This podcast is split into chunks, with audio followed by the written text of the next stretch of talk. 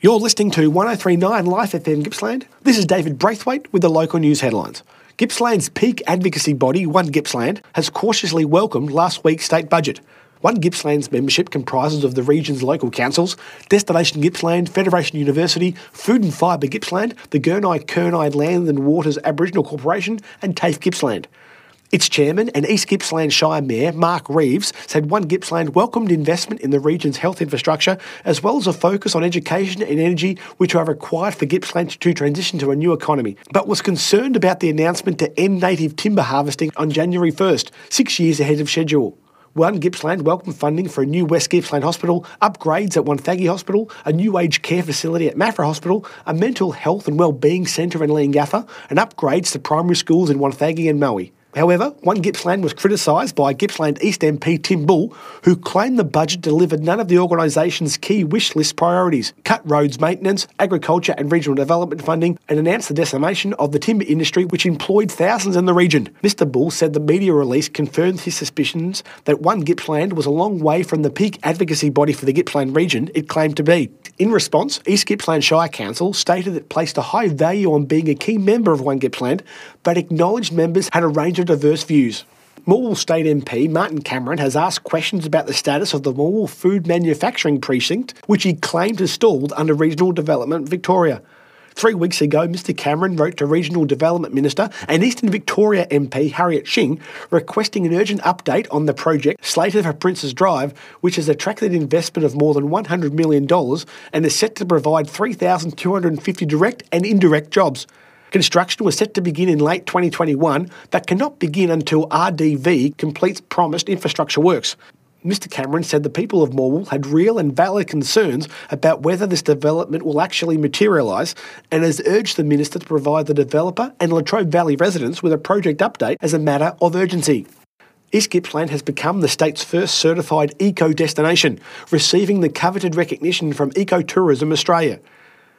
Announced during the Inspire East Gippsland Tourism Summit, the certification recognises the region's commitment to sustainable practices and the provision of exceptional nature based tourism experiences.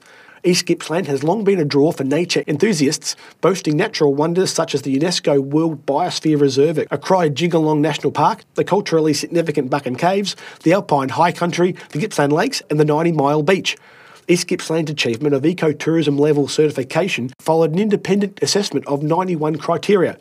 The certification recognised the region as a nature based tourism destination committed to the principles of ecotourism, encompassing cultural and natural interpretation and education for visitors, as well as the active involvement of local businesses in sustainable practices. East Gippsland Shire Mayor Mark Reeves said the region had achieved a monumental success with Eco Destination certification, placing it among only six other regions in the country the Coffs Coast, Central Coast, and the Blue Mountains in New South Wales, Bundaberg and Port Douglas Daintree in Queensland, and Margaret River in Western Australia. Councillor Reeves said the certification not only highlighted the community's proactive approach to sustainability, but also enabled it to showcase an unwavering commitment to environmental care while also bringing economic benefits.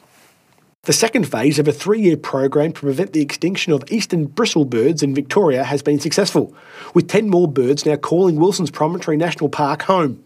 In a delicate week long operation, the State Department of Energy, Environment and Climate Change, Parks Victoria, and partners safely captured and transported the birds from Cape Powell to Wilson's Prom. The eastern bristlebird is a small golden brown bird that gets its name from the whiskers around its beak, which help it grab fast moving insects. It's a nationally threatened species, listed as critically endangered in Victoria, with fewer than 200 estimated remaining in the wild. As part of a national recovery program to save the species from extinction, in April last year, the state government, Parks Victoria, and partners from organisations across Australia secured a new population in Wilson's Promontory National Park which has been transformed into a haven for wildlife like the bristlebirds. Following the success of the first translocation, where 17 birds were introduced to the prom from Jervis Bay in New South Wales, this second phase will increase the genetic diversity of the Wilson's promontory population, providing the next generation of bristlebirds with increased resistance to pests, diseases, and climate related events. Until the Wilson's promontory population was established, the entire eastern bristlebird population was restricted to three geographically separated regions across the east coast of Australia. This is 1039 Life FM Gippsland.